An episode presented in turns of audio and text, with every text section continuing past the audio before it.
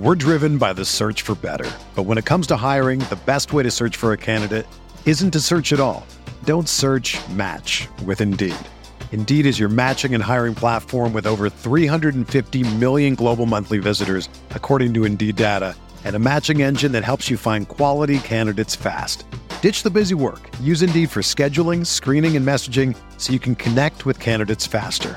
Leveraging over 140 million qualifications and preferences every day, Indeed's matching engine is constantly learning from your preferences, so the more you use Indeed, the better it gets. Join more than 3.5 million businesses worldwide that use Indeed to hire great talent fast. And listeners of this show will get a $75 sponsored job credit to get your jobs more visibility at Indeed.com slash BlueWire. Just go to Indeed.com slash BlueWire right now and support our show by saying that you heard about Indeed on this podcast. That's Indeed.com slash BlueWire. Terms and conditions apply. Need to hire? You need Indeed. This is Tyrese Haliburton, and you're listening to Setting the Pace.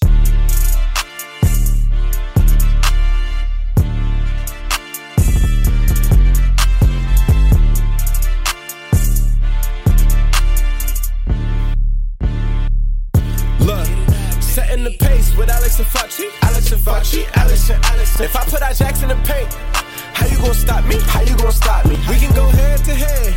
Call out your top three. Call out your top three. Look at the switch from Buddy Hield. Now that boy got three. We got Haliburton running point. This is Bennedict for the shot. If anybody gon' come in the post, then we got Miles Turner for the block. Setting the pace, going to the top. Setting the pace, going to the top. This is your number one podcast. Sweeping every team. We gon' need a mop. Smooth. What is going on, Pacer Nation? Welcome back to your go-to Pacers podcast. I'm your host, Alex Golden, and I'm joined today by the Thanksgiving boy, Michael J. Facci. What's going on, brother? How you doing? I like to think of it as Thanksgiving man. Uh, you know, Thanksgiving boy sounds like a, like a nine year old with like a like a plate of turkey or something like that. But uh, you know, yeah, look, Nice Thanksgiving is right around the corner.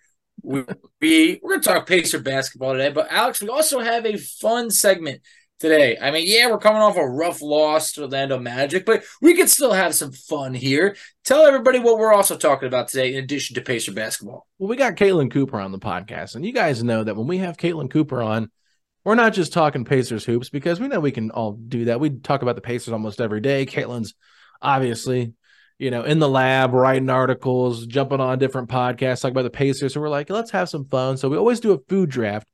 So we thought Thanksgiving food. Why not just throw those two together? We're doing a Thanksgiving food draft where we had four rounds, like you said, Fachi, and we're going to go back and forth in a snake draft, picking our favorite sides and our main foods and our desserts, whatever. There was no like requirement. There was no like, oh, you got to pick this, got to pick that, got to pick that. It's just you can pick whatever you want as long as it's a traditional Thanksgiving Mhm. food item. So we close out the show doing that, and we're curious, whose table would you come sit at if these were the food options? I don't think it's going to be mine based on the results, but you're going to be happy if you come to mine. That's all I'm going to say. Okay, okay, yep, yeah, that's that's a good uh, good teaser. But yeah, you know, hey, if you all have a, a, a strong appetite, I am very curious to see where you're looking to sit. And you know, it depends what you're looking for. Everybody has maybe one one type of food they might want to lean a little bit into, but maybe if you have a well balanced type of plate that you're looking for, mm, I don't know, there might be someone that you're looking to sit with. But at the same point, let's leave that to the listeners because everyone's got a different taste on Thanksgiving. I will say this: if I had to pick a table to sit at, I would probably pick Caitlin's one because she knows Oh. more about the Pacers than us, and number two, you know, no offense, Fachi, but I'd rather talk to Caitlin than you because I talk to Caitlin, I talk to you every day, so That's it'd be nice to have a different conversation. Fair enough, fair enough. But telling you one thing, man, you were gonna leave. Would you? You're not gonna feel like so full that you gotta go to sleep at my table. You're gonna feel just right. So feel stuffed, are you? no, no, you might not, but who knows? It depends how many uh, how many helpings you have. But Yeah. at the same point, you come to my table, you're gonna go home well fed. Gonna go home a happy Thanksgiving boy. So, with that being said, And let's let's go ahead and take a quick break, and when we come back, we'll dive into some really fun basketball conversation with Caitlin Cooper. Hey, Pacer fans, Alex Golden here. I wanted to let you know about my new blog, The Blue and Golden. If you enjoy reading articles about the Pacers, then subscribe to my Substack, which is 100% free. You can find the blog at theblueandgolden.substack.com, or you can follow the link in the description of this podcast. If you enjoy what you're reading on the Blue and Golden, please share the blog with your family and friends. Thanks for your support of not only this podcast, but my written work that can only be found on theblueandgolden.substack.com. Now, let's get back to the show. We're driven by the search for better. But when it comes to hiring, the best way to search for a candidate isn't to search at all. Don't search match with Indeed. Indeed is your matching and hiring platform with over 350 million global monthly visitors, according to Indeed data, and a matching engine that helps you find quality candidates fast. Ditch the busy work. Use Indeed for scheduling, screening, and messaging so you can connect with candidates faster. Leveraging over 140 million qualifications and preferences every day, Indeed's matching engine is constantly learning from your preferences, so the more you use Indeed, the better it gets.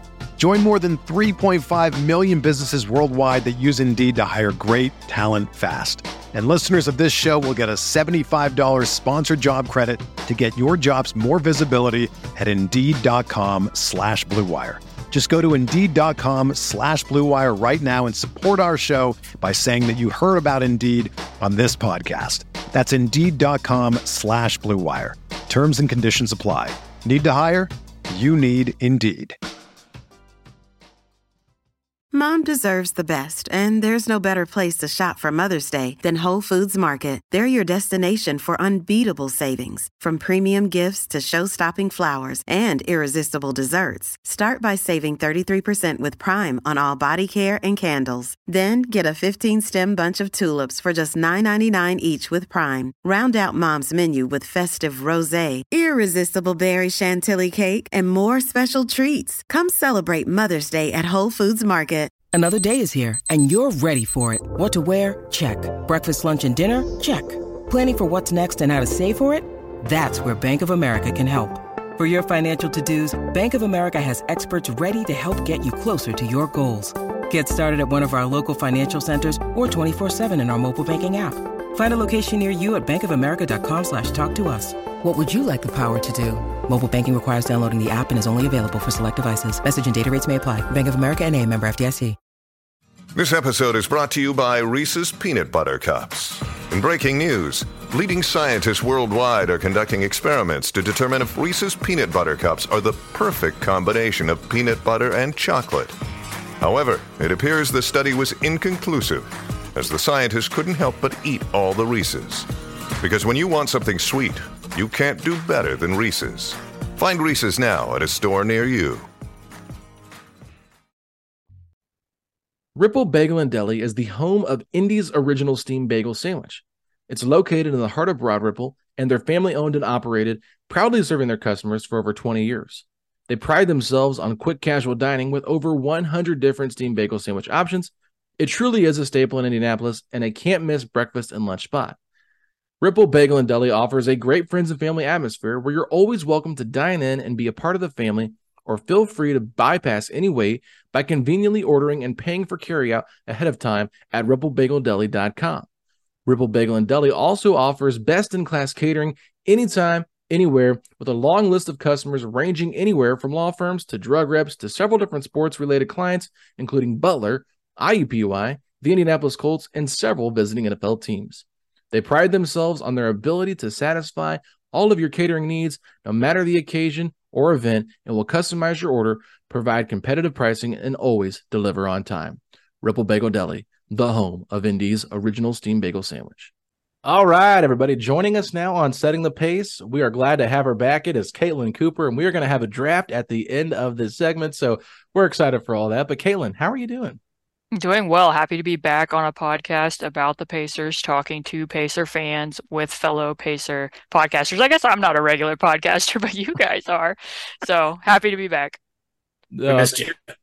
Yeah, you. I mean, you're covering the team though with your writing, so it's another way of talking. It's just a different. It's a different form of of talking about the team. So we love your work and all that you do here, and I know Fachi is excited to have you back on because this team seven and five. There's been some highs, there's been some lows. There was a really bad game against the Magic, but before that, they had a really great game against Philadelphia. So, is somewhere in between both those games who this Pacers team is?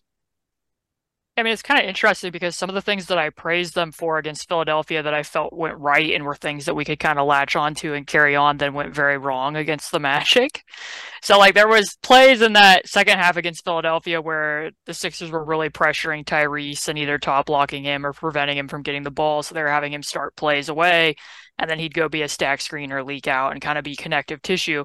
Then yesterday, when they were trying to do that against the Magic, Jalen Suggs was just so physical with him. They were really picking him up full court. They're preventing him from even setting those screens. Then when he got out, they were denying him the ball. So, like, the idea of monitoring how the Pacers continue to handle things when he gets schemed out of plays and how who else can step up, especially because I felt like it was a very brief sprint um, stint of minutes when Tyrese and TJ McConnell were on the floor at the same time, but that spacing was not particularly helpful. When TJ was off ball for about three or four possessions in a row, I think they got outscored like eight to nothing in a very brief period of time. So some of the stuff that I felt really worked for them against Philadelphia did not necessarily work against Orlando, but at the same time I'm sure you guys probably agree I can get your thoughts. Like there was a lot of unforced errors. It was a dark comedy of errors um, put together by the Indiana Pacers. I don't think anything the Magic were doing had to do with them just like losing an inbounds pass, throwing hit ahead passes 5 feet above people in the air. You know, some of the other turnovers I didn't feel like were completely uh, forced in that game. So that contributed to why their defense was what it was. But certainly, I think the main takeaway was that they had their lowest offensive rating of the season in that first half and their highest turnover rate in the first half. And so far, the Pacers have been very good at being able to play at breakneck speed while also taking care of the ball. And that didn't really apply to last night's game. Yeah, it's very true. And staying on that topic of offense, but also talking about defense, you know, knowing the defensive struggles coming into this season, do you feel the Pacers have shown really any improvement on that side of the ball, or does it kind of feel like it's been masked by how brilliant the offense had been up until at least that Orlando Magic game? I'm kind of getting to a place with the defense where this is kind of sadly just what I expect. They've tried two vastly different schemes now with largely in part some of the same roster. Obviously, they added Bruce Brown, they added Jarace. Jarace isn't in the rotation, but you know, last year they were much more aggressive, early presence at the nail. They were overzealous with the low man. They would have people in the paint and they still gave up quite a bit at the rim and they were giving up a very high rate of corner threes.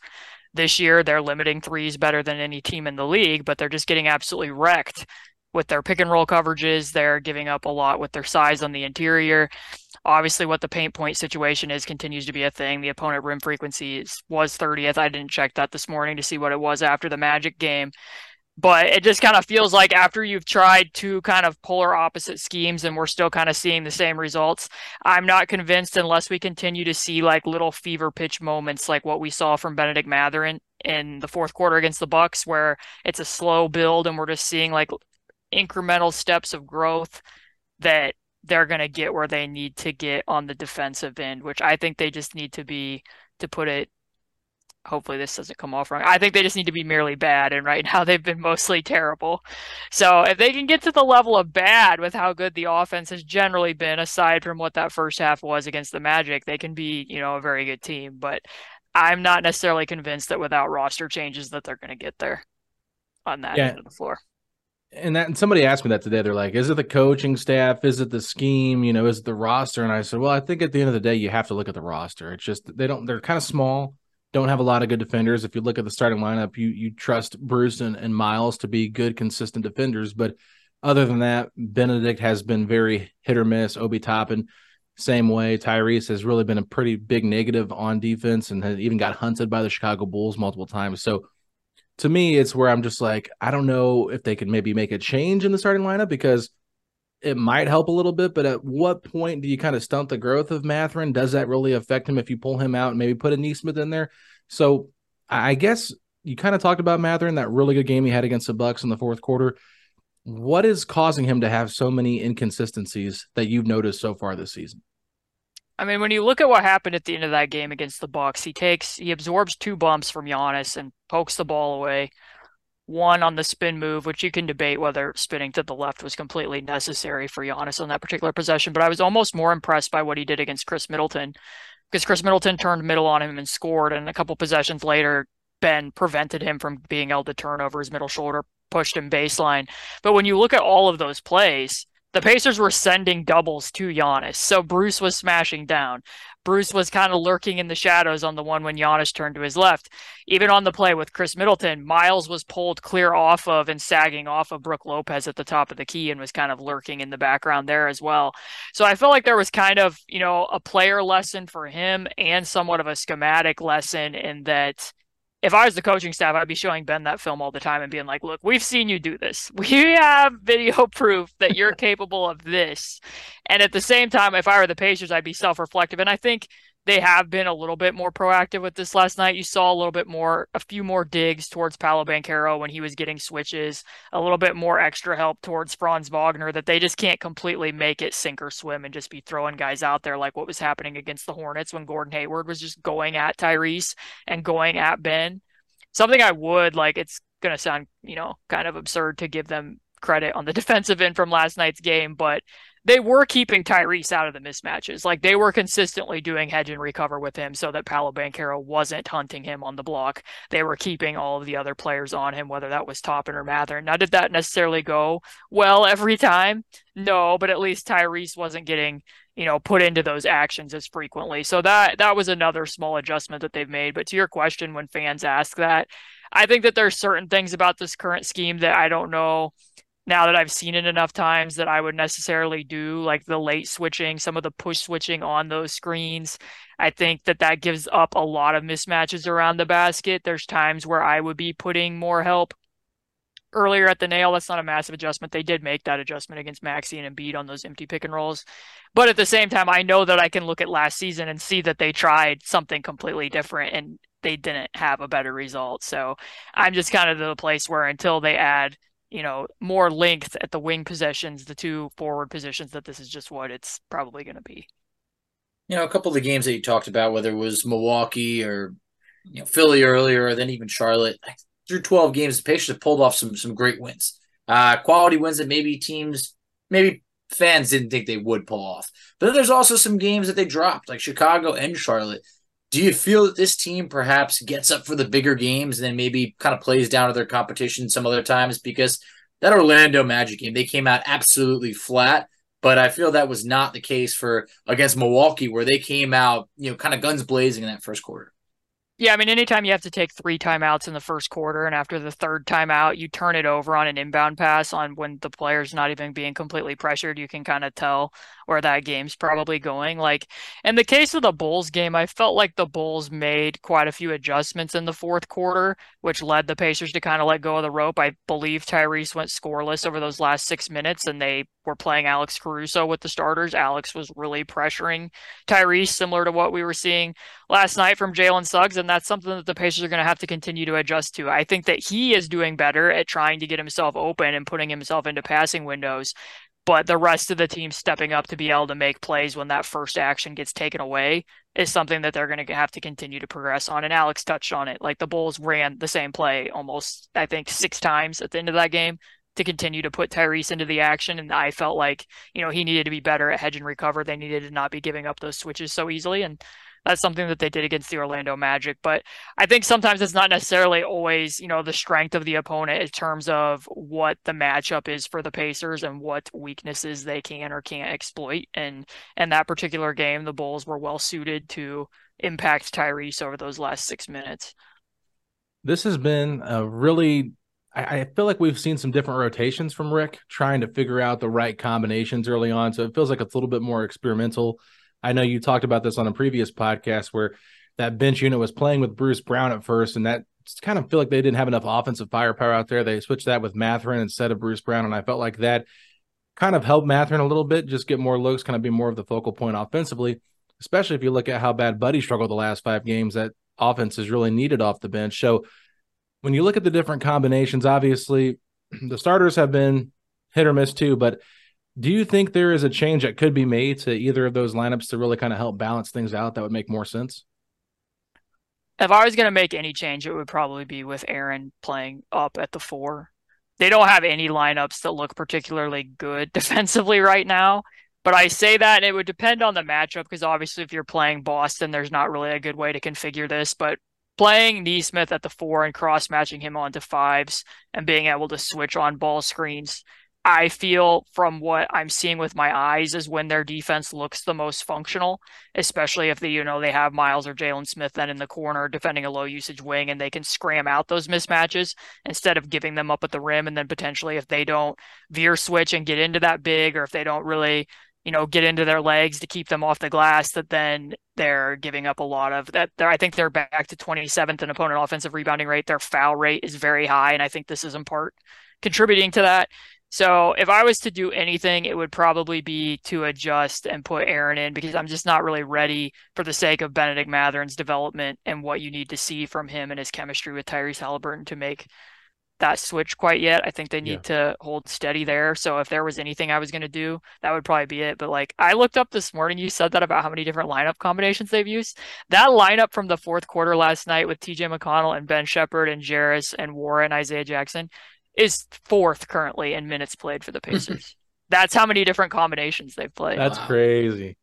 That's pretty wild. Um, hey, they had a good fourth quarter, but it's just hard to see if that could be sustainable with that group. But Bennedict Mathurin, somebody you said, hey, you're not ready to kind of move him to the bench by by any means, and I, you know, I, I get that. It's been the highs and the lows. Like he his start to the season, I think it was really quiet. Then he had two phenomenal games against Utah and Milwaukee which was great to see. It felt like everything that he needed. But going into year two, what has been your thoughts on Mathurin? Because I think everybody probably expected a, a little bit more, or maybe taking some bigger strides defensively. But I think offensively, they thought they'd probably be able to count on him a little bit more. But shifting into that starting lineup, it's, it's a bit of a different role than what he saw last year for the most part. Yeah, I mean, and Tyrese has mentioned this in the past how hard it is for players in year two. He said that of himself. He talked about it with Chris Duarte last year. I wrote a piece in August where I said changes were coming for him, and I expected that they would. And it's he's not seeing his he's seeing more short closeouts. He's seeing help on like eighty percent of his drives, literally, according to Second Spectrum. So he's not getting to the free throw line near as much as he did last year. Um, those types of coverage changes, he's trying to make the right passes. I give him credit. Like he's at least trying to move the ball in situations, but he doesn't always make the read quick enough on where the right pass needs to go. Like there was a play in Philadelphia where Obi slipped a screen. Ben was at the wing. Tyrese gave it to him. Like he needs to short the roll there and be able to give it to Obi, and he just like tossed it to to Miles Turner. Like he's making a pass. That's not him stalling the offense. It's just not finding the advantage that's going to keep the ball ahead of the defense. So those types of things. And then last night, like a trend that was across the team, but something that he does a lot, I feel, is that it was like the Pacers were getting spooked by the idea of Orlando's length more so than the reality of their length at times. Like they were seeing shorter closeouts where guys didn't even have a hand up and they weren't taking the shot so that they could then drive into what was effectively like turbines at the rim and trying to pass around all these limbs when they got there. It was a bunch of like kamikaze drives that was really putting pressure on their defense the other way. Like Ben sometimes sees these shorter closeouts and instead of just taking the shot that's there and open to him in rhythm, he wants to put the ball on the floor and then there's incentive to load up on him. So I think some of this was kind of expected, but like I think his overall approach has been better than what we saw in summer league. Like in summer league, it was I'm just going to force up a shot. I'm going to try to beat the help. And at least now he's trying to move the ball. He's just not always moving the ball in the right place.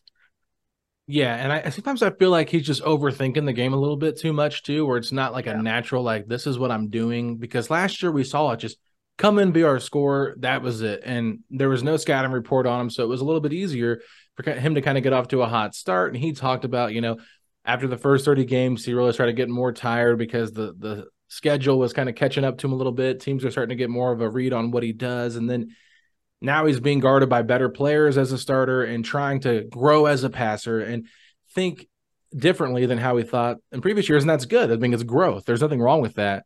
And Rick Carlisle talked about it on the radio, saying like he's not going to be a guy that if you're looking at points, you're not going to be satisfied with Mathurin and the development this year because we're asking him to do different things. So yeah there's been good moments, but then there's games where he just like gets caught watching the ball and a guy back cuts him. I know you clipped something really good in that Cavaliers game where he just got obliterated twice in back to back plays. And it's kind of been like that for him because he's been on the sidelines watching in closing moments in, in some really close games, besides like the one against Milwaukee. So I, I guess just like it's a tough, it's obviously tough in year two, like you said, but how does he overcome those inconsistencies? And do you still believe that he has that ability to end up being Indiana's number two guy? Yeah, I mean, on the defensive end, like what you just said there with Cleveland, one of his biggest problems is he will have, he's capable of having a very strong initial burst. So he might deny a handoff. He might really stay with somebody flying off a stagger. And then he's like, oh, I, I defended that action. It's complete. My work is done and then he relaxes and somebody will be able to back cut and get him to the rim or you know there's a million there's like 30 battles you have to win every possession on the defensive end and he might win 20 of them and then lose the last 10 in a really like loud fashion. So like i do credit him because some of those he's he's winning more of the battles per possession. It's just that the mistakes are sticking out a lot. And like even in that Bucks game, I believe on like the last possession that they ended up putting them hard back in.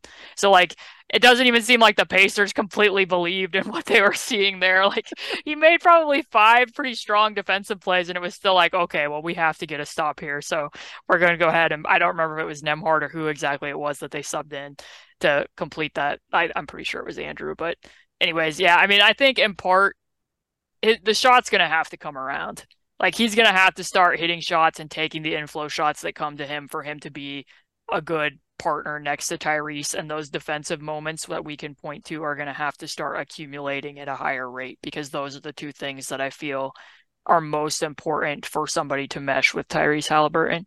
So until we start seeing a little bit of that. And sometimes it's just like with Ben when he catches the ball. Like sometimes he almost looks more ca- more comfortable taking a step back to his left than just shooting the open catch and shoot shot because his shot prep isn't always quite where it needs to be right on the catch to let it go. So I'm sure these are things that the coaching staff looks over with him, and by all accounts, from things that I have heard from people who work there and some of his teammates, is that he's very committed and wants to learn and wants to look at film and wants to improve. And like I said, I at least can tell that there's a different approach from what we saw in those two games at Summer League. Because after what we saw at Summer League, I was I was I was somewhat concerned about where he was going to be at the start of the mm-hmm. season, and not just because of the efficiency, but because of what his approach was. Yeah. Oh, I, I, definitely agree with that. I mean, the first summer league game did not look good. The second one, you, you saw he was trying to be a distributor. It didn't look natural at all. It was like, uh oh, like I hope we didn't, you know, kind of mess with him a little bit too much. But speaking of a shot maker and someone who meshes well with Tyrese, Buddy Hield. Buddy Hield right now, I feel is struggling. I mean, from a minute standpoint, it's it's his lowest since his rookie year, but also so is his production. Uh, Alex tweeted out earlier today over the last five games, he's averaging about eight eight and a half points per game on about 30% shooting from the field. It's not the same buddy that we saw last year, but once again, another player that's not playing the same role as he played last year. What have been your thoughts on, on Buddy's struggles, and do we think he's going to snap out of it soon? Yeah, I mean, I looked up some numbers, and his three point percentage really hasn't shifted in the minutes between when Tyrese is on and Tyrese is off. I think it's still at like 36%. But his mm. three point attempt rate, in terms of how many threes he takes as a volume of his shots, drops when Tyrese is off the floor. So he's not getting as many attempts. He isn't seen as much. And that was kind of the case during the 10 when Tyrese was injured last year. There was a few games that he played where he only got like three three point attempts.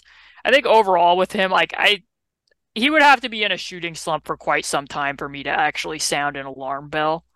Um I, I just think and plus like what you are as a spacer is who you are when you're not shooting. And you can still watch. Teams are still going to defend Buddy Hield like a shooter. He's still going to have gravity when he's standing there spacing around a pick and roll. So I don't have a lot of concerns with him. And he has added, like, his passing has been better this mm-hmm. season than it has been in years past. There are certain moments with him defensively that you can point to and be like, ah, oh, that was a little bit better. I don't think it's overall like a, a steady line by any means. He certainly had quite a few mistakes in that game last night, but I think that this would have to go on for a while for me to be like, oh, because even in his first season, he shot, he was shooting a, a career low, I believe, when he got traded by the Kings, and it did go up a little bit, but then he ended up having one of his lower, you know, three point percentage games. But like, I don't think it necessarily changes his overall impact that much that you don't want to have him on the floor. Because even in the game when he didn't shoot well in that in season tournament, like, look who was on the floor at the end of the game. Rick Carlisle was still playing Buddy, and he was like one of five because like what he does as a stack screener is still important to their offense. So yeah. I was I was actually a little surprised that they had kept him out there, especially with how they were defending Ty, wanting maybe to get another ball handler out there. I thought maybe they go to Nembhard here, but Nembhard really didn't play a lot in that Philly series, and maybe it's because he got off to such a slow start on Sunday's game. Had like three turnovers, I think, in like three or four minutes, and they went to McConnell, and McConnell was kind of McConnell just played better in that in that series, that two game series than Nembhard did. But I feel like Nembhard has had a interesting season where it's like he's not been given as many minutes, but I still feel like he's a really smart defender. I like him off ball next to Ty actually quite a bit still. They have a lot of chemistry from last year where they played that style.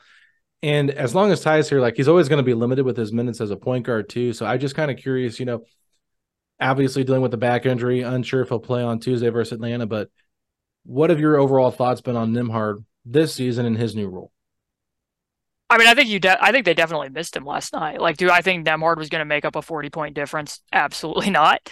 But in the minutes when TJ was playing with Tyrese and Tyrese was, was seeing some of the pressure that he was seeing, like TJ's in the weak side corner. There's absolutely no one around him. They're defending and on the backside of Jalen Smith.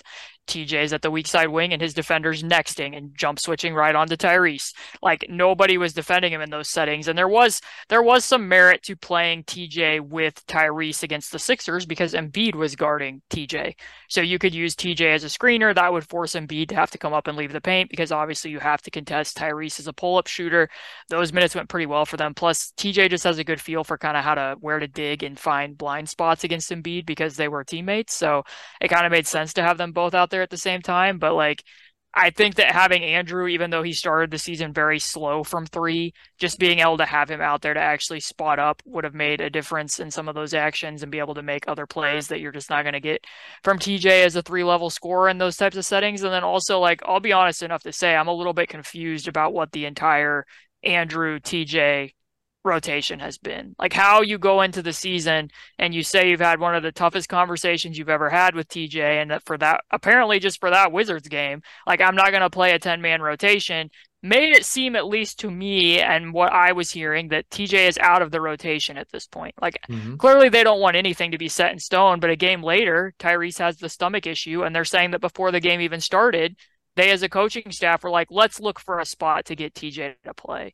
And it's not because I think TJ has played poorly. Like I wrote about it in a Jairus article. Like I think because of what the circumstances were in preseason with Tyrese sitting out two games, Andrew having the kidney stone, TJ earned being able to play on the court. Like he still contributes to winning and still makes winning type plays. I just don't think it's super helpful to have your role one night be as Andrew, oh, I'm going to come in and I play next to Tyrese. And then another night I'm playing with TJ. I'm running the bench unit. I'm not running the bench unit. Like it's, it's just kind of been all over the place in addition to the fact that clearly Andrew hasn't made as many shots from three as you would have liked to see quite yet at this point.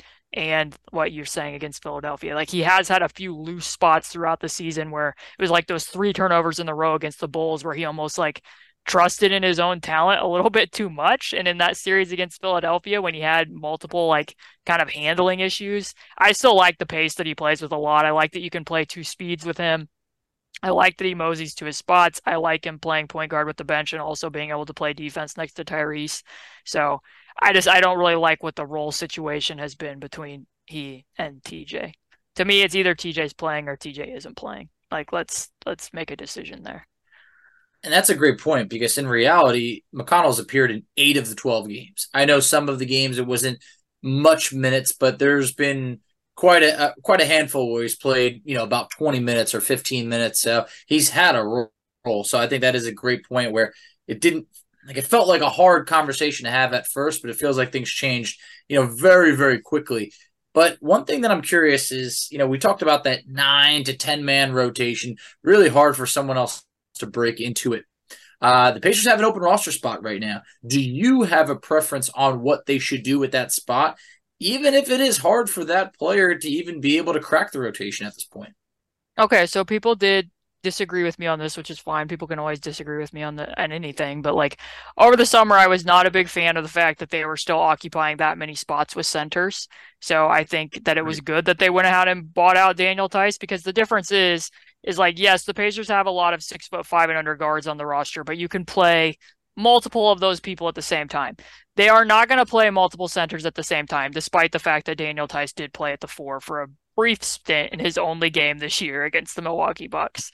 So for me, if I'm filling that spot, I'd like to see them take a flyer on a wing of some sort. Like, let's just get somebody who can go out there and see what they can do in that particular position. Whether you know, I I haven't seen a lot from Kendall Brown. Like it, in summer league or in some of the G League games I've watched, you know, maybe that's somebody you could promote with a roster spot if you really just want somebody in the six nine prototype who can do some switching here and there. But like I I would just rather see them fill it with somebody who at least you have the opportunity to see what they can do and who actually, you know, can play in lineups because when you're carrying four centers, those guys are never going to play at the same time. I say that I think there's a little bit of a pro and con to buying out Theis. Like financially, you do save two million bucks and you get an extra two million dollars in cap space, but you also lose the uh, ability to throw him in a trade for a bigger player too. So I, I do see like the pros and cons of that, where maybe some fans were kind of not happy about that. But I'm personally in the boat, Caitlin, where I think they should just leave it open. And if mm-hmm. somebody becomes available, maybe yeah. after the trade deadline, where it kind of makes sense to go out and give somebody a, uh, an opportunity, that would make some sense. You know, you never know injury wise it's going to happen either but I, I don't want to just occupy it just to occupy it because yeah, you could bring a James Johnson or a George Hillbeck, but like, is that really necessary with this team? I don't think they need that veteran leader because I feel like they've got a pretty good camaraderie with one another. So I'm not concerned about that. But uh, just to kind of jump forward here a little bit and talk about some other players, obviously, two of the new guys that we brought onto this team that have actually played significant minutes, Obi Toppin and Bruce Brown. Um, I've really liked what Bruce Brown has done, and I think that the box score might not always indicate everything that he's in, doing to impact the game. What are some of the things you've noticed from Bruce and how he's impacting the game as that starting shooting guard next to Tyrese? Yeah, I mean, down the stretch in the game against Philadelphia, when I wrote my my free agency piece about him, I wouldn't have written in that column, "Oh, in the fourth quarter of a in-season tournament game, we'll see Bruce Brown handling in a Spain action, and Tyrese Haliburton will be the stack screener." So the idea that they've been able to use him as a pick and roll ball handler, he did a lot more as the pick and roll ball handler in Denver. But just being able to have more guys who can run offense out there, aside from Tyrese, I think has been has been good for that particular lineup. And not that you couldn't necessarily do that with Andrew Andrew Nembhard, but just gives them a whole other person who can. I think that defensively, he's had his moments off ball. He usually makes the right rotations. He competes. I certainly think that what was going on with Tyrese Maxey and the empty ball screens with Miles Turner was not ideal, though I do not put that all on them because very few teams, when I watched all of the clips of that play against other teams, were they attempting to defend that two versus two and that sort of action. And then last night, like, yes, he was getting overwhelmed by uh, Franz Wagner. He was getting overwhelmed by Paolo Banchero a few times. The whole team was getting sliced up by slice screens a number of times. And that kind of goes back to when he was at Brooklyn. Like, it wasn't when Brooklyn was playing three guard lineups and he was having to defend Jayson Tatum. He just didn't have the link to close out against Tatum in that series. So I might have, like, I might be slightly lower on what his overall defensive impact is going to be. I don't think it was ever fair to expect that he alone was going to buoy their defense to the area that it, that you know to get it you know in the top in in the 20 range where I would want to see it. And they can play lineups with him where they can put out more competitive lineups. But I think I think that's where kind of am overall. I think his three point shot has been decent enough. Like I don't see a lot of teams just like completely ignoring him when he doesn't have the ball in the same way that you see with TJ and sometimes with OB. You know, one of my last questions before we kind of transition to our, our next segment is uh, which player do you feel took the biggest strides to improve this year compared to what we saw last season? And that could range across the board from Tyrese to Nesmith to Jalen Smith, anything of the sort. I feel like we have competition in terms of players that have drastically improved. Yeah, I mean, I think all three of them in different ways. Like, certainly, I didn't expect to see Jalen shooting the ball this well, and we'll see if that holds throughout the whole season. But the fact that he and Miles are actually seeing some weak side stunts when they pop to the top of the key, and that actually puts the defense into a little bit of rotation. And then, especially if you can play Buddy adjacent to those actions, that opens up a lot. And then Jalen, too, just getting stronger. Like, and, and, and in that sense, his impact isn't so limited like last year when he was at the four, where like if he doesn't make shots, like this isn't feasible. Like now it's like, okay, if his three point shot does drop off, like he's more physical setting seal screens. Like there's other things that you can point to and be like, hey, that is actually better here. And his certain aspects of his defense have been better where you can still see him that he out and out won that backup center spot. Like it wasn't, to me, it wasn't just that Daniel Theis was 31 and didn't necessarily fit the timeline. Like Jalen earned getting to play, play those minutes. Um, just seeing Aaron Nesmith do more off the dribble, like the numbers don't necessarily reflect a ton there right now in terms of his like dribbles per touch and other stuff that he's been able to do. But seeing him operate more as a screener, seeing him rip the ball from the corners more often, especially going to his left and attack some of those closeouts, and just what he is overall. Like the guy's just like a workhorse. Like he's just gonna do what you ask him to do. And then Tyrese, I think that the number thing, the number one thing I wrote about at Team USA was like watching him in the minutes with Jalen Brunson and could he learn to be more of a role player to make him even more of a star? Like, would he be able to operate away from the ball in ways where he would still be active and still be positioning him in pass himself in passing windows? I think that stuff, like I said, has been pretty decent on his side of things, although the Pacers haven't necessarily taken advantage and had anybody necessarily step up in some of the settings when he's being schemed out of place. So all of that, and then just you know his usage is up and his efficiency has somehow even gotten better. Like he hasn't taken a ton of more shots, but the fact that he's 50, 40, 90 and has scored over 200 points and up until last night have been doing what he's doing with his turnover rate. Like throwing 149 passes without committing a turnover is absolutely absurd without even taking into account that like there's other ways to commit turnovers like with handling and you know other dead ball situations. So yeah, he's been stupendous for the Pacers and I think everybody's been able to see that. Yeah, the jump that Tyrese has made has been huge. But the biggest thing I took away from what you just said there is maybe we can play Jalen and Miles together now. Maybe it'll work. I would rather not. I mean, I think I Jalen's think hitting the shots now that he never was hitting last year. So He's open up the floor. Best shooter on the team.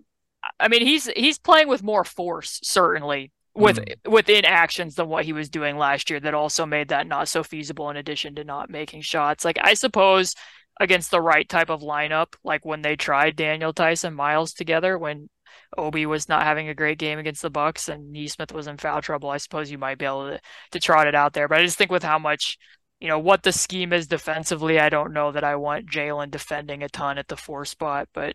I was kidding. Never say never. I, I was kidding just because of how much they tried to force that last year. But They tried. you, you could say Jalen actually added about 15, 20 pounds of muscle. He looks a lot thicker with his frame. Like I noticed that at media day. Like I was like, whoa, he put on some muscle. And you're right, he is playing with more force. And I asked him about, you know, what he's done to be able to improve his shot. He said nothing's really changed. He just quit overthinking it too much. He just shoots the ball. And Yeah. I think he's taking a lot better shots too and not really forcing a lot. He said if it's not there for him, he's not going to force it. But most of his shots, he's been pretty open. He's not really taken a ton of contested threes, I, I would say, from what I remember. So that's good that he's being selective and, and being uh, efficient while being selective. You know, just being a threat from out there really does help that team. And I feel like when he shoots the ball from three, it's gonna go in. I think it's a crazy to say now, but every time he shoots a ball, I'm like, oh, good, we need that three. Like it's just like Jalen Smith has been a reliable three point shooter, which I did not expect to say this season after the way he played last year. Yeah, and I think that's exactly it. Like his shooter drive decisions are better. Like there was times last year when they played the Bucks where he might see like a slight weak side stunt and he would buffer a little bit. Like I don't know if I should let this ball go against the smaller defender. Now I'm putting the ball on the floor and I mostly have to attack in straight lines and if somebody comes in front of me, like that's kind of the end of it. And now like if he sees that type of action, he's just letting the ball go. And that's been cleaner for him. So I think that's been a step forward. It- It's just crazy because last year Jalen was he struggled so much from three point land, shot a hair over twenty eight percent. That coming into this year, Alex and I were like, could he shoot thirty three percent from three? Could he thirty four? Like something where you're you're like the defense can respect it. And I think that right now, yeah, Alex mentioned he's been very selective. He's been so efficient. It's been awesome to see.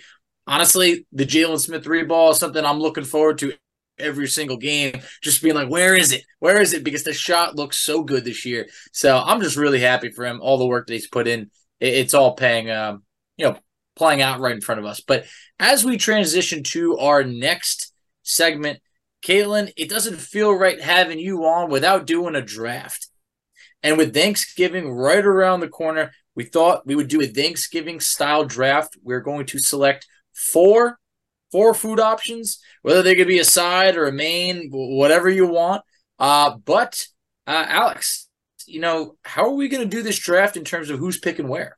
Well, we always do a snake draft. You guys want to do a snake draft or you want to just do like a normal draft? I, I'm I say it. we snake it. Snake it? Snake Okay. it. Yeah. Coach Mosley did call Tyrese Haliburton the head of the snake last night uh, before the game. So we'll stick with that. And then I feel like since you're our guest, Galen, we got to let you pick where you want to be, uh, where you want to select at one, two, or three. I'll go first today. I'll be brave. Take Okay. the first pick. All right. I think I got first pick the last couple of times. So Fach, I'll let you pick. You want second or third? Mm, this is tough. This is tough with the snake. Hmm.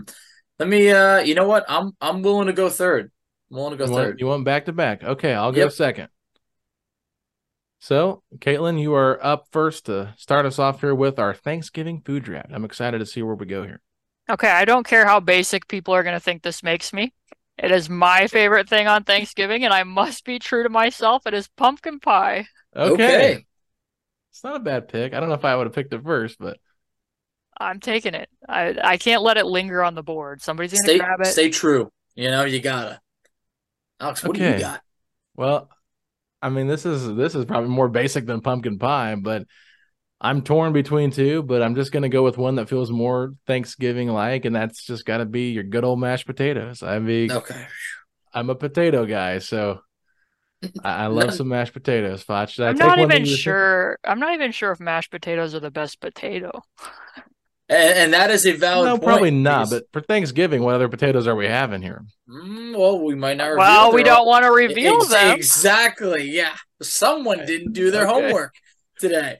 But you know, first of all, there's just something about if I can get it in a sound bite, you being like, "I'm a potato guy." I, I don't know. I, I loved it. But um, now for my back-to-back picks, I was hoping they would still be on the board. For my top pick, I'm going stuffing. I love it. It's a staple of my plate. I could probably eat too much of it, but you, you got to save some room for some other stuff.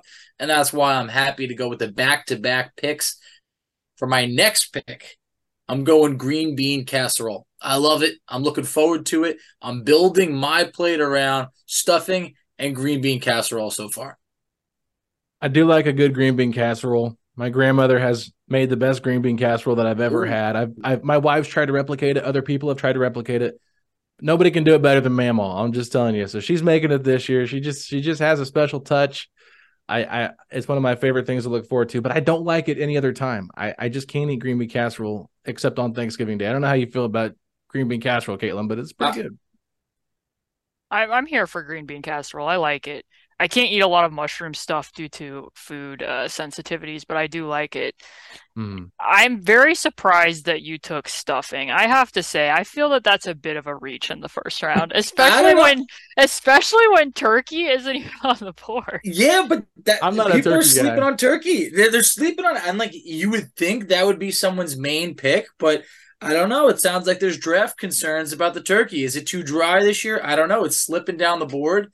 And for now, I'm going with the stuffing and the green bean casserole. But Alex, to your point, I'm really only eating green bean casserole and stuffing on Thanksgiving. Yeah. Like that's not something that's working its way into like a weekly or monthly rotation. So I'm with you. There's a certain time for it.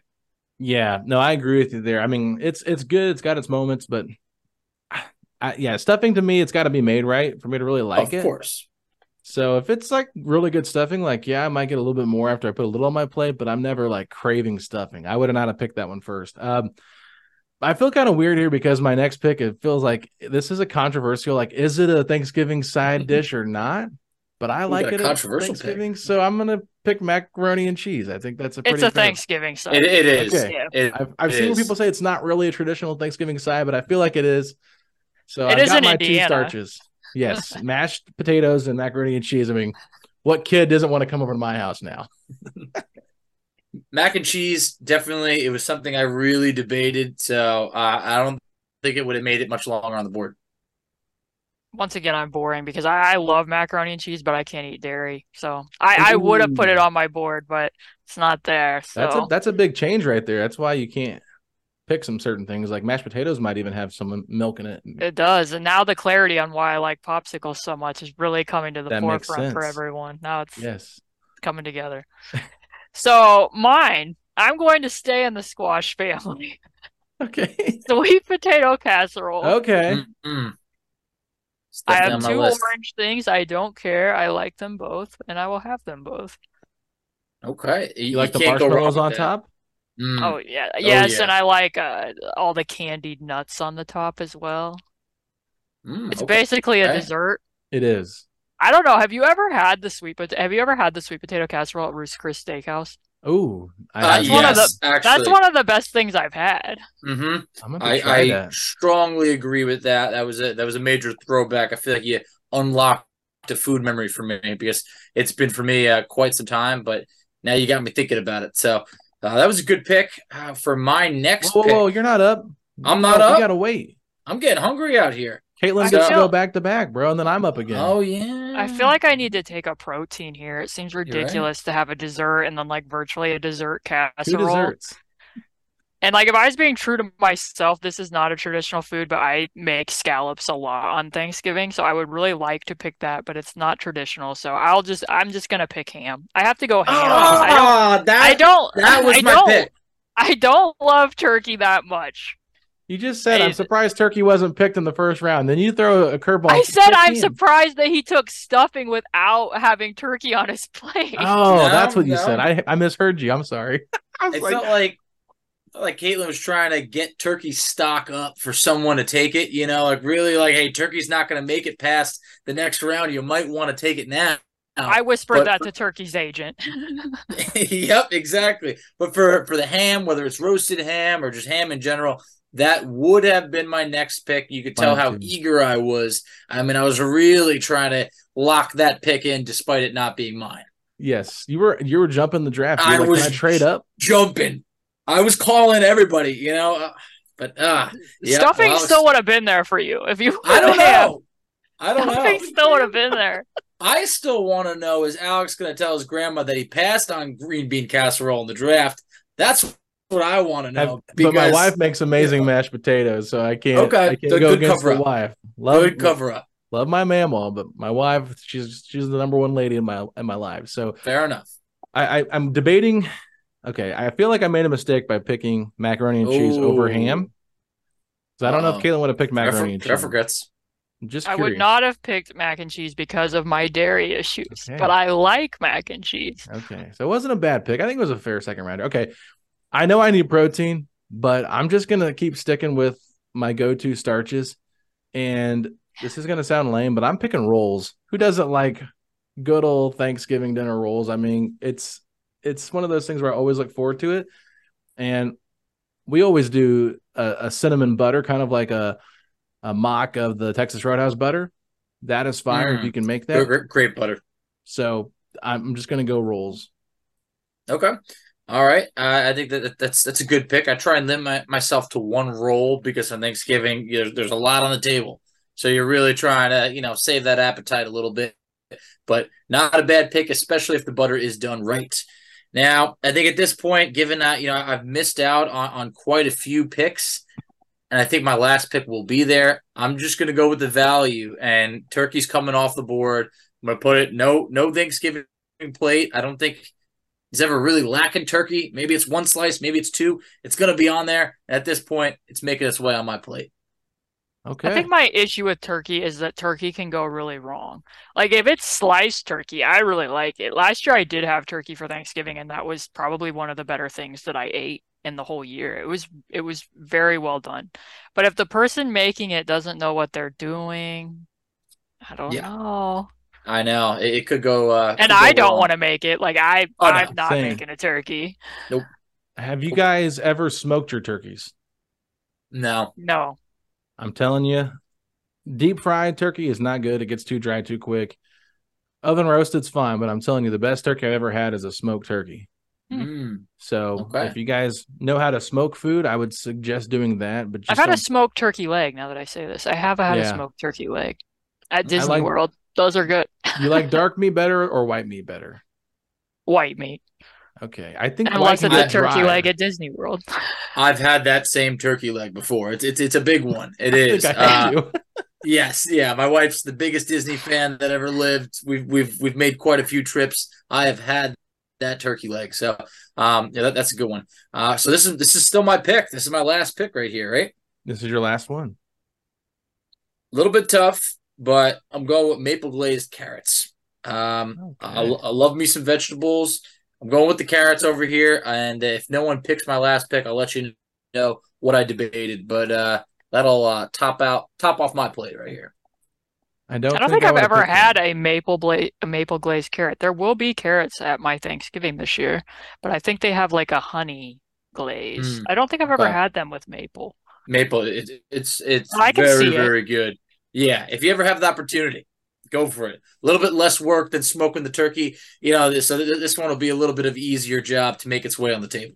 How does a maple glazed carrot pair with a hint of lime chip? That I want to find out, and I'm letting you know. I Do got you really want to find that out, bag. Fachi? I mean, really? fresh bag in the kitchen. I always keep one on me, so we might be finding out on Thursday.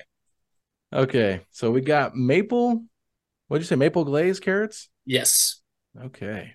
pretty specific, but again, ah. I mean, I'm kind of running out of sides right now. If I'm thinking of like traditional ones, I could probably go dessert here, like, but like pumpkin pie. I feel like what else? What other dessert already really taken. is there?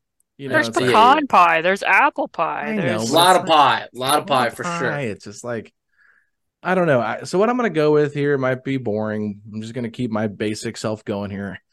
You can't have mashed potatoes without gravy. And if I've got the gravy and Fachi can't put it on his stuffing or his turkey, if it's Ooh. dry, you're in trouble. You're gonna be coming to my side of the table saying, "Can I borrow some of that gravy?" So Mm, just keep it simple. I'm just gonna pick gravy. okay, okay. I'm not a big gravy person. Yeah, don't I think it. that I don't belong in the Midwest because like biscuits and gravy are like a nightmare to me. I don't want them. Uh, No, I hear see you. it. Biscuits and gravy, bit it's of got to be made but- right. Yeah. I feel like that's a lot of stuff. I don't know. I'm maybe because Your, gravy. your dinner table is kind of funny to me. Mac, it's just gonna be mashed potatoes, mac and cheese, rolls, and a dish of gravy. wow.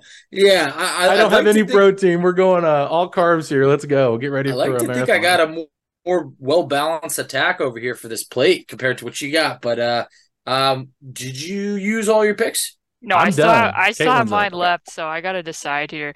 This is not gonna be popular either. I don't care. I'm going to go with.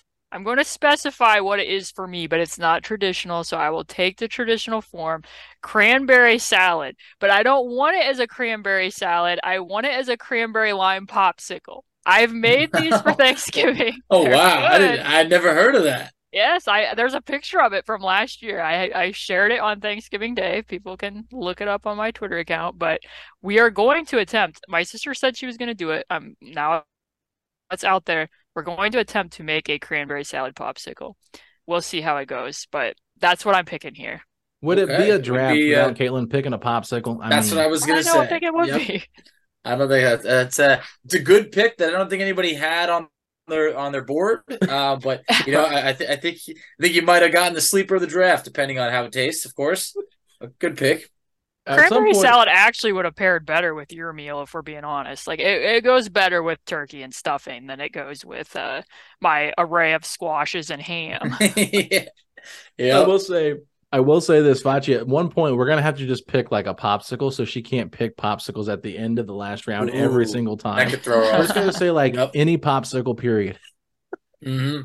All of them. Really throw Caitlin for a loop here. If you couldn't pick a I'd popsicle, be what would you have devastated. picked? Um, I probably would have taken. I don't know how traditional this is, but I like noodle kugel. What? Mm, oh wow, Cool. yeah, yeah. I yeah, couldn't hear so you. What- like kugel, noodle kugel. noodle kugel? I've never heard of that. Yes, it's good. noodles with like eggs and like uh poppy seeds and other things in a casserole form. That My would've sister been- makes it. It's quite good. I wasn't sure if it was going to count as traditional though, so I I didn't pull it out. I mean, does cranberry It's- lime popsicles count as traditional? Cranberry actually, salad that's is what I said point. to put. I said I would take the traditional cranberry salad. Okay, great. Is cranberry salad even traditional? I've never heard of that. I've just heard cranberry sauce. Yes. Okay. Yeah, that's what I meant. Cranberry sauce. I don't know why I said cranberry salad. So I re- retract what I've said. Well- I don't even know how to pick a food. But I mean, I was thinking about it. I'm like, how does that work with the salad and the, the, the ice pop? You know, but like, I think the noodle kugel is a great pick. And now I'm wondering, like, because now I started thinking, like, is that traditional or not? Or then it's like, who's missing out on it? Because I think if you haven't had it, like Alex mentioned, you might want to switch up some traditions. because that is definitely an addition you want to make on your table. I think so. Scallops should have been there too. We're being honest. Yeah, I almost picked chicken and noodles, but I'm like, I already have pasta with my mac and cheese. Do I need any more noodles on my plate? Surprised you didn't go dumpling. I mean, that would have fit right in the family there It too. really would have. I could have gone a lot of places, but I was trying to keep it traditional to a certain degree. There's really only two meats you can go with ham and turkey. Unless you wanted to be like off the wall and be like, well, my family makes steaks for Thanksgiving. We don't do ham Yeah. and turkey. It's like, okay, can I really pick steak? I mean, my meal would just be something you get on a normal basis at a roadhouse. So it's like, or at a steakhouse, I should say. So it's like, I can't really do that. I feel like that's cheating. I agree with that. Like, look, love me some steak, but I've never seen it on the table at Thanksgiving. You know, I think that's the the one time you're kind of leaving the steak off the table. For sure. So- okay. Well, listeners, let us know what you like the best. It doesn't matter. There's no winner or loser here. We're just having fun. I wanted to do something different. Every year I always do a podcast where I'm like, let's, you know, assign players to Oh, the yeah. roles of what they play food wise at Thanksgiving. Like, you know, is Myles Turner the turkey or is it Tyrese Haliburton? So uh, I've done that like three or four years down the road. I was like, I gotta cut this out. This is just getting too cheesy at this point.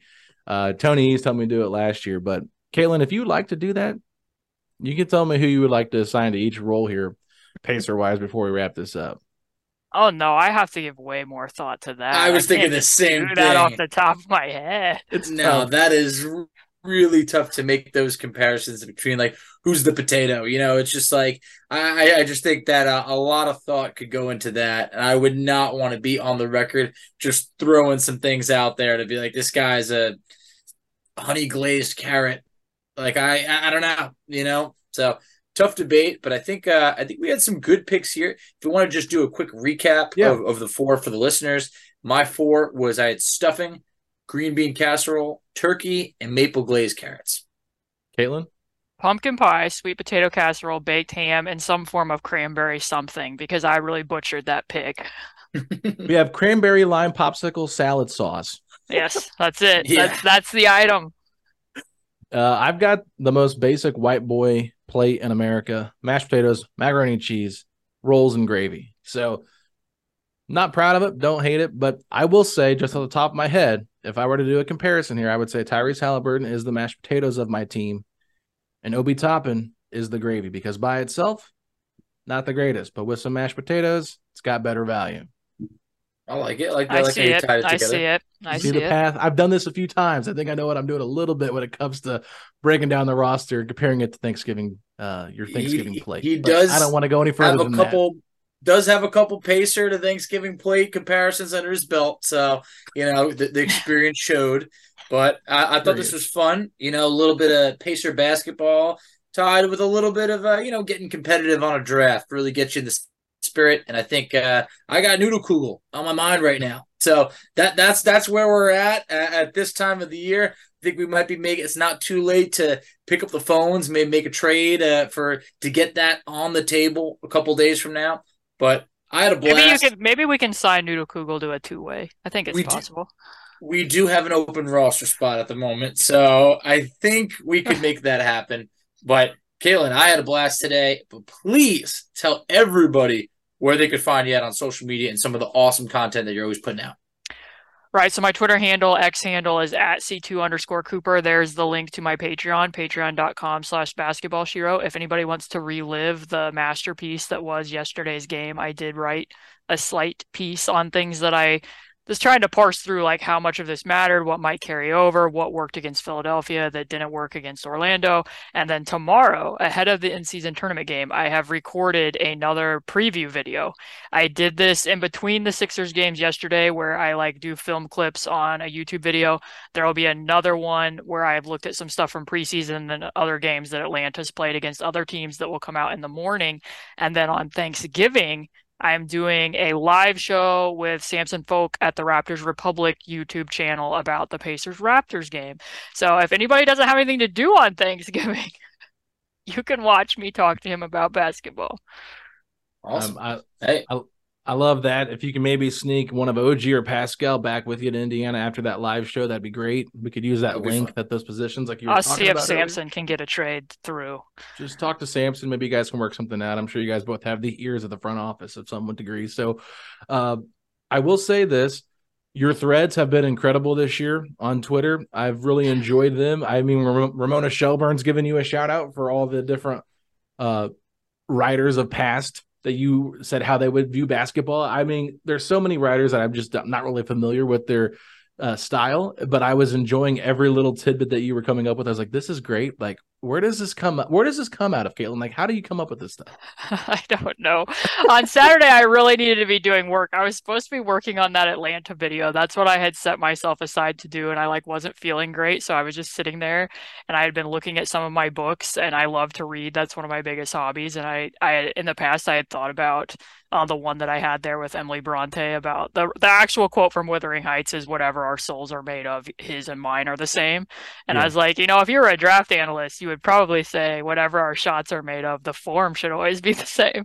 So hmm. then I just started brainstorming more of them from there and made it so that like the only ones I could use had to be from books I had read and from quotes that I could actively remember. So people kept being like, where is this author, this author. I'm like, I didn't read their book. I can't I can't just pull from things I didn't read. I love it. I love it. So Caitlin, we thank you so much for coming on. It's always a pleasure. We'll get you back on here in December. Maybe we'll do some kind of Christmas draft. We got to do something like that. Maybe oh, Christmas wow. movies. We always do food. Maybe we change Ooh, it up. Christmas movies. Christmas movies draft, Fachi. I like it. That one could have a bunch a Christmas movie. I think we should. Everybody says. Every, everybody says. You know, I think somewhere along the lines it, it became one, but I guess that's uh that's up to uh to you decide. I'm I don't have a I don't have an opinion because I've never seen it to be honest with you. I, have seen the first two. Uh, there's quite a few. I'm not um, a big um, movie watcher. It used to be once upon a time. Caitlin, are you a movie watcher? My wife, my wife gets. I like I like movie. Christmas movies. I've watched a number of them. I usually have yeah. an annual tweet kind of mocking the amount of Hallmark movies I watch every year. So fun fun fact for everybody: Chris Denari uh, I talked to him at the game not too long ago. He's a Hallmark movie guru. Uh, he said that somebody, he, he, and somebody were talking, and they were thinking about maybe writing a Hallmark movie together. So I'm up for that. If Chris Denari can write a Hallmark movie, uh, that would be absolutely gold. I think that would just be so funny because you can't get any cheesier than that. Yeah, I'm, I mean, I, I'm I'm looking out for Secret Princess, looking out for fake fiancés. Um, they could be around every corner according to the Hallmark movies. You just never know. Oh, that would be great. We could have Caitlin as like a as a producer for Chris Denari on this screenplay too. I would love that. This would be X's and ho ho hos is what. Oh my god, that's so good. It's great. All right, Caitlin, we got to get out of here. Thanks so much. We'll we'll talk to you soon. Thanks for having me, guys. Setting the pace, going to the top. Setting the pace, going to the top. This is your number one podcast. Sweeping every team. We gonna need a mop. Smooth.